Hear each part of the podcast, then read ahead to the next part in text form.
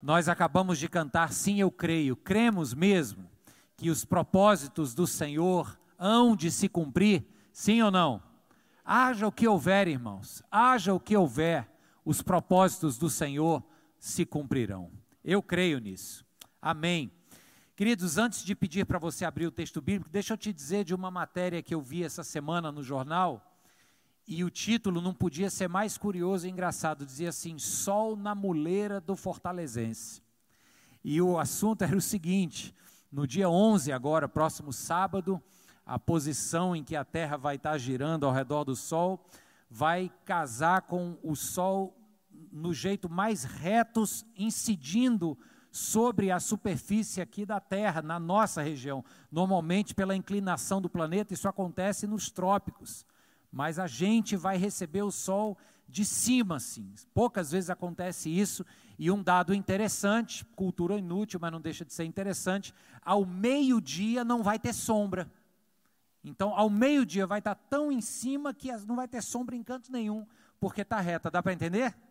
Então, são esses fenômenos. Por que, que eu estou dizendo isso? Porque eu quero ler um texto da palavra de Deus onde o sol para. E está descrito ali no livro de Josué, no capítulo 10. E o título está aqui na minha Bíblia. A gente acabou de cantar dizendo que a gente crê. Então está escrito aqui, ó, o dia em que o sol parou. E eu peço que você encontre aí Josué 10, a partir dos versos 12, eu vou ler só até o verso 15. Livro de Josué, capítulo 10, do verso 12 ao 15, diz assim: no dia em que o Senhor entregou os amorreus aos israelitas, Josué exclamou ao Senhor na presença de Israel: Sol, pare sobre Gibeon, e você, ó lua, sobre o vale de Aijalon. O sol parou e a lua se deteve. É isso mesmo que está escrito aqui, queridos. O sol parou e a lua se deteve até a nação vingar-se dos seus inimigos, como está escrito no livro de Jazar. O sol parou no meio do céu e por quase um dia inteiro não se pôs. Nunca antes nem depois houve um dia como aquele, quando o Senhor atendeu a um homem. Sem dúvida, o Senhor lutava por Israel. Então Josué voltou com todo Israel ao acampamento em Gilgal. Amém? Vamos orar? Amado Deus, fala conosco nesta palavra que nos é tão surpreendente. Fala conosco, Senhor, para que as nossas vidas alcancem, meu Deus, esta comunhão contigo de quem ora e pede para o sol parar e o sol para em nome de Jesus, meu Deus, toca no teu povo hoje, nós que estamos aqui reunidos, quem estiver em casa participando conosco, ao vivo pela internet, toca nas nossas mentes e nos nossos corações, Senhor. É o que te pedimos em nome de Jesus. Amém. Amém. Se você está minimamente atento aqui, você vai ver que, na verdade, não é o sol que para, porque não é o Sol que está girando ao redor da Terra. A gente já sabe que é a Terra quem gira ao redor do Sol. Então, não é o dia em que o Sol parou, é o dia em que a Terra parou. Aí você diz assim, ué, o que está acontecendo aqui? Vamos por partes. Diz o livro de Jazar, esse relato aqui. Que livro de Jazar é esse? Não tem na Bíblia esse livro. É porque existe um costume dos povos antigos de se registrar em livros que são compêndios, normalmente escritos em poesia, registrar as vitórias das guerras dos povos antigos. O livro de Jazar é um deles. Se você lembra, no segundo livro de Samuel, quando Saul e Jonatas morrem em batalha, o rei Davi escreve, né, registra ali um cântico, está lá no capítulo 1, quando ele chama de o lamento do arco. É um registro poético sobre a morte de Saúl e Jonatas. Nós temos no livro de Juízes, capítulo 5, o cântico de Débora. no livro de Números, verso 21, lá é mencionado o livro das guerras do Senhor. São documentos, como eu disse, perdidos, que não existem mais, mas que foram escritos em hebraico, em forma poética, para registrarem essas histórias, esses feitos sobrenaturais de como Deus estava dando a vitória ao povo. Aí o que é está acontecendo aqui? O livro de Josué é um livro que narra a entrada do povo de Deus na terra prometida. Ele vai narrar o cumprimento desses propósitos do Senhor, qual seja, dar ao povo uma terra, um pedaço de chão para chamar de seu. E aqui ele encontra vários outros povos ali da região, toda aquela região tinha uma etnia que era dos cananeus, e os cananeus se subdividiam em subetnias, e com elas o povo de Israel guerreou para adentrar na terra prometida. Numa dessas guerras foi feita uma aliança entre quatro outros reinos, e estes que estão lutando contra Israel são numerosos, é uma guerra difícil, Deus já havia prometido a vitória, mas isso não faria com que eles não tivessem que se esforçar muito. E aqui o Josué, como comandante da guerra, ele entende que o campo de batalha precisava estar iluminado, toda a guerra só acontecia no dia. Ele tinha 12 horas do dia. E findas as 12 horas, os exércitos pegavam os seus homens que ainda estavam vivos, voltavam ao acampamento e se recompunham para recomeçar a batalha no dia seguinte com todo o gás. Josué disse: Não, essa batalha tem que ser vencida agora. Então, 12 horas não serão necessárias, tem que ter mais tempo. E ele ora ao Senhor, e o Senhor faz esse milagre.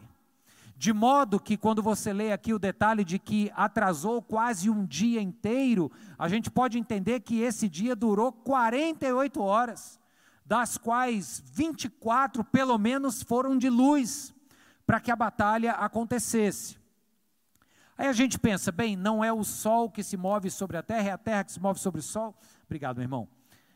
O que é que está acontecendo aqui? O, inclusive, tem alguns historiadores que dizem que esse relato do milagre é uma das causas da ciência desacreditar a Bíblia. Veja só. Exatamente por causa desse aparente furo. Furo porque aqui está dizendo que o sol parou, mas não é o sol que para, foi a terra que parou então.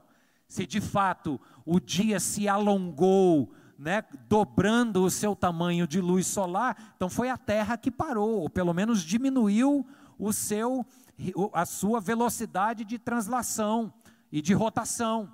Então, o que está em jogo aqui, é importante que você saiba, é que aqui está sendo usada o que se chama de linguagem de observação.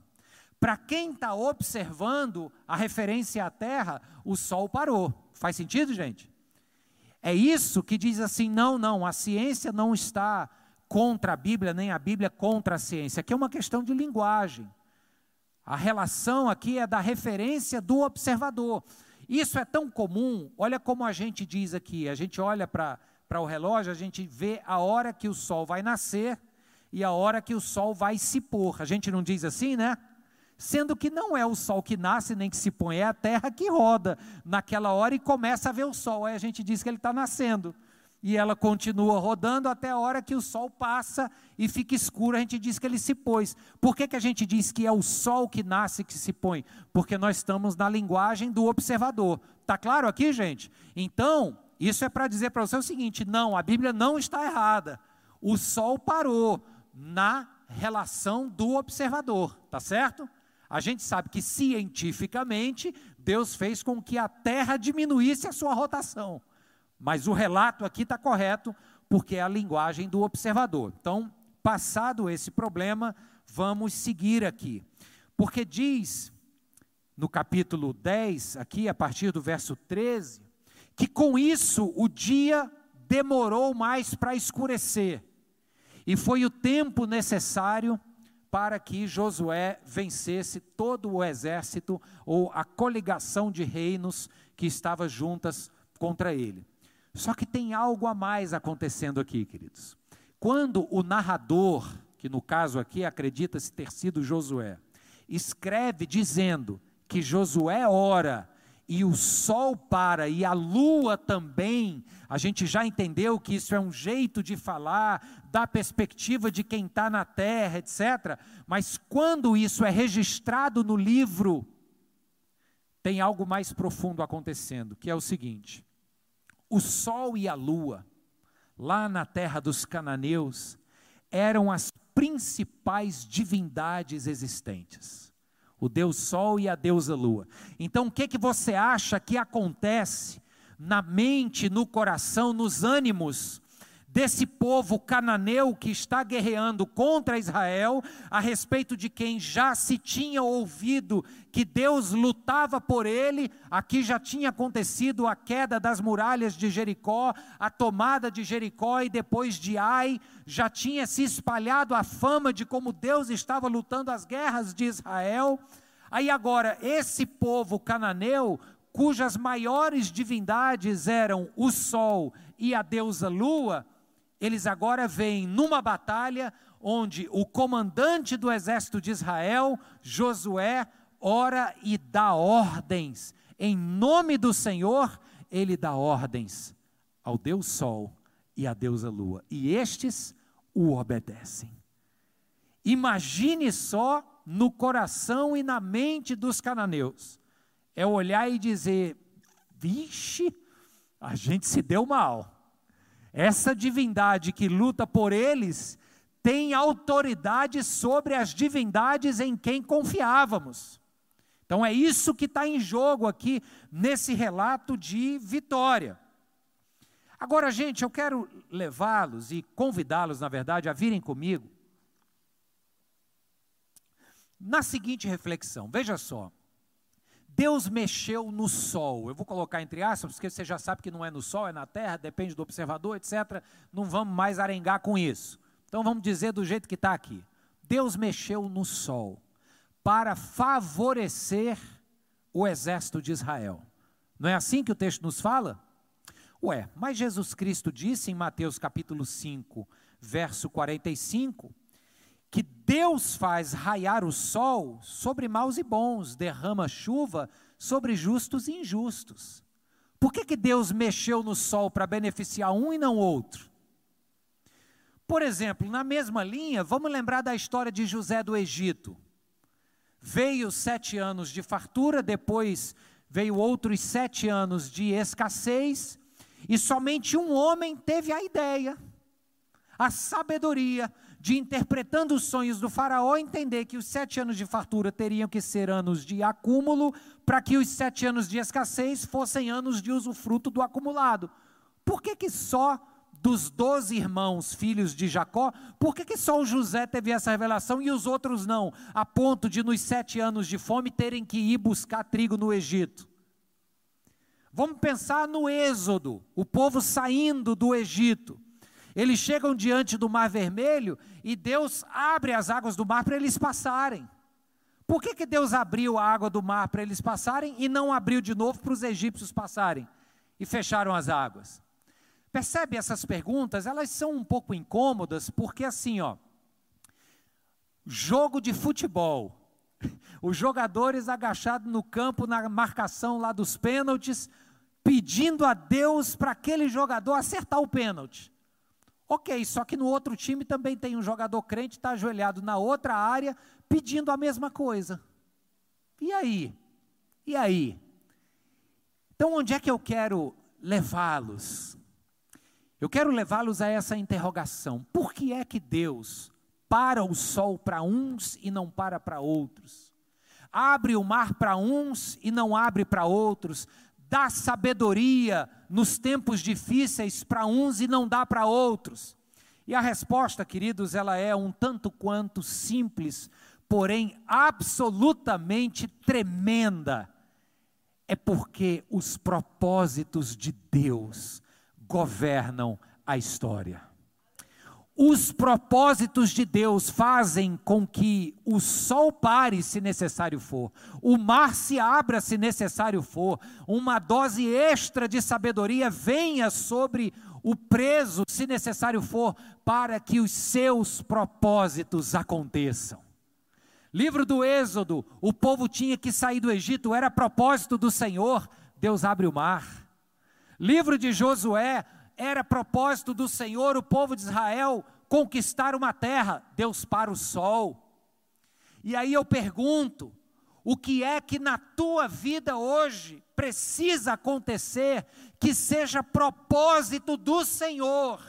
Porque o que for propósito de Deus para acontecer na sua vida, se necessário for, Ele para o sol para realizar. Quem crê diz amém.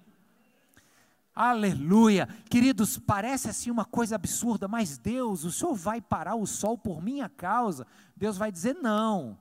Por mais que eu lhe ame, não é por sua causa, é pelos meus propósitos.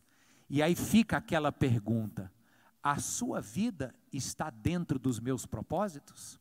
Você está vivendo uma vida alinhada com os propósitos eternos de Deus? Ou você ainda vive uma vida que é centrada numa carreira solo, onde só interessam os seus propósitos? Essa é a pergunta que Deus está aqui colocando para nós. E a conclusão que ele nos diria e diz é a seguinte: se a sua vida estiver alinhada com os meus propósitos, para que estes aconteçam, até parar o sol eu paro, mas eles vão acontecer. Amém, irmãos? Ah, pastor, que bênção, mas o que, que eu faço para que a minha vida esteja alinhada com os propósitos de Deus? O que, que eu posso fazer, ou como é que eu vou saber se está alinhado ou não? Aí eu quero te dar três dicas práticas. A primeira delas tem a ver com obediência. Uma vida de obediência à palavra de Deus. Guarda isso, queridos, para sabermos se estamos caminhando de acordo com os propósitos de Deus ou não, nós precisamos conhecer a palavra dele e nos dispor a obedecer a sua palavra. É tão claro isso para mim, isso é claro para você, sim ou não? Você sabe ali a palavra do Senhor porque você está acostumado a lê-la, a estudá-la, e quanto mais você se debruça nela, mais vai ficando claro quais são os caminhos que Deus quer que você trilhe, quais são aqueles que não. Então, eu já entendi que para cumprir os seus propósitos, Deus para até o sol e a lua. Agora, para saber se eu estou vivendo dentro desse propósito, eu preciso de obediência à palavra. Se a palavra de Deus disser, aqui é o caminho, segue por ele, aí você olha e diz, mas Deus, tem certeza? Eu queria tanto ir por ali, é esse aqui mesmo? Aí você lê na palavra, ela confirma, não é esse aqui mesmo. Nunca ninguém disse que seria o caminho mais fácil, mas é esse aqui o caminho de vida, segue por ele. Pode ter certeza que os propósitos hão de acontecer. Amém? Segunda dica que eu quero te dar, a primeira tem a ver com obediência, a segunda tem a ver com intimidade. Intimidade com a voz de Deus. Intimidade se ganha em oração, em dedicação de tempo de qualidade na presença do Senhor. Como está a sua vida de oração? Boa, média, ruim, medíocre? Faça uma avaliação sincera. Quanto mais oração, quanto mais tempo debruçado com o Senhor, seja na leitura, seja na hora de cantar louvores, seja na hora propriamente de pôr o joelho no chão e orar. Quanto mais tempo de intimidade, mais haverá de se desenvolver esta sensibilidade à voz de Deus. Uma vez eu contei aqui, vale a pena repetir, é, uma história que eu ouvi que fez muito sentido na minha cabeça sobre, sobre por que, que o Abraão, quando Deus mandou ele sacrificar Isaac no alto do Monte Moriá, por que, que o Abraão levanta cedo e vai? E aí o, o, o pregador que estava falando isso, eu gostei, isso tem mais de 20 anos, eu, eu, lembro, eu lembro disso até hoje, porque fez muito sentido. Ele disse assim: olha, já havia uma compreensão de que o Deus de Abraão era diferente das outras divindades que exigiam sacrifício de crianças. Então, como é que, que Abraão ouve a voz de Deus dizendo que é para sacrificar o filho da promessa e não confunde essa voz com uma outra divindade pagã? Justamente Isaac, o filho que Deus havia prometido e que só lhe havia nascido quando ele era já centenário. Por que, que Abraão não tem pelo menos um rastro de dúvida em dizer, Senhor, não leva a mão, não, eu, eu até obedeço, mas assim, esclarece aí para mim, é Isaac mesmo? Pô, levei 100 anos para ganhar a promessa do Senhor e quem manda sacrificar criança é Moloque, não é o Deus de Israel, é isso mesmo, Deus? Mas não, Abraão não faz isso, por quê? Porque ele tinha intimidade com a voz de Deus. É aquele caso que eu contei para vocês, de eu ligar na época do telefone fixo, né? Liguei para casa passando trote e crente que estava abafando a minha filha diz assim: Diz, pai, ô besteira. Por que, que não deu certo o trote com ela, mesmo eu mudando de voz? Porque ela é íntima minha, ela conhece minha voz. Então, a intimidade com a voz de Deus nos coloca em sintonia com o conhecimento dos seus propósitos. Tá certo ou não, irmãos? Agora, se a gente não busca em oração, a gente não consegue discernir o que é voz de Deus, o que é voz do meu próprio coração e desejo, o que é a voz insistente da cultura ao meu redor que diz: faz isso, faz isso, faz isso. A oração gera esta intimidade que me dá o discernimento para discernir essas vozes. Então, é obediência, é intimidade. E uma terceira e última dica eu quero colocar na palavra constância. Constância na comunidade de fiéis. Sim, é importante fazer parte de uma igreja, de uma comunidade, de um pequeno grupo. É importante você estar aqui hoje à noite, ouvindo o seu vizinho no assento ao lado, dizendo amém para as mesmas verdades que você crê. Isso é importante porque isso nos fortalece. A gente não consegue caminhar de forma contínua, sempre na mesma energia. A gente cai, a gente baixa. E quando a gente baixa, é dentro da comunidade que eu me fortaleço ao ver o testemunho do meu irmão. Amém, gente? Então, constância na comunidade. Não adianta caminhar sozinho, queridos, é uma cilada.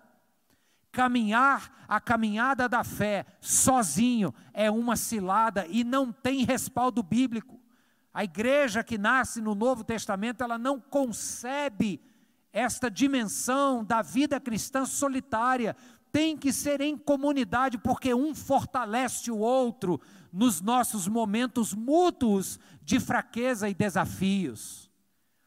Então, amados, nós queremos caminhar dentro dos propósitos de Deus, porque já concordamos que, em nome de cumprir os seus propósitos, Deus abre o mar, acalma a tempestade, para o sol, para a lua e faz o que ele precisar fazer, porque os seus propósitos regem a história. A pergunta é se nossas vidas estão encaixadas no propósito de Deus ou não. E para saber disso, tem que ter obediência à palavra, intimidade com a voz do eterno e constância na comunidade. Amém? Vamos orar, queridos, porque eu sinto que Deus precisa parar o sol na vida de um bocado de gente aqui hoje. É ou não é verdade, irmãos? Fique de pé no seu lugar e vamos orar juntos. E depois eu queria chamar a Suzy, o Rodrigo e o Cleiton.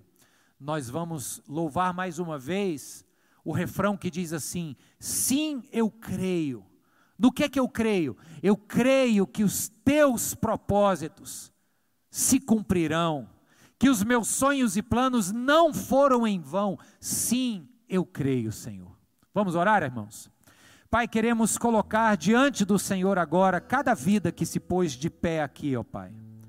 A tua palavra hoje, apesar de surpreendente pelo milagre que relata, é ao mesmo tempo, Deus, tão simples e verdadeira aos nossos corações. A verdade de que nós queremos viver dentro dos propósitos do Senhor. Por isso, Pai, eu te peço, Senhor, que as pessoas que aqui estão, ó Deus, voltem, sejam alinhadas com os teus propósitos, voltem, ó Deus, a ouvir a tua voz na tua santa palavra. Eu te peço, Senhor, em nome de Jesus, que haja direcionamento do teu espírito, para que nossas vidas saiam de caminhos que não levam, ó Deus, para a vida, de caminhos que não compactuam com os teus propósitos e sejam colocadas de volta nos teus trilhos, Senhor. Em nome de Jesus, e assim sendo, Pai, que nós possamos vislumbrar o milagre do Senhor, parando o sol, se necessário for, parando a terra, meu Deus, para cumprir o teu querer. Nós cremos nisso, Jesus, e oramos agradecidos no nome do nosso Senhor Jesus. E o povo diz: Amém e Amém.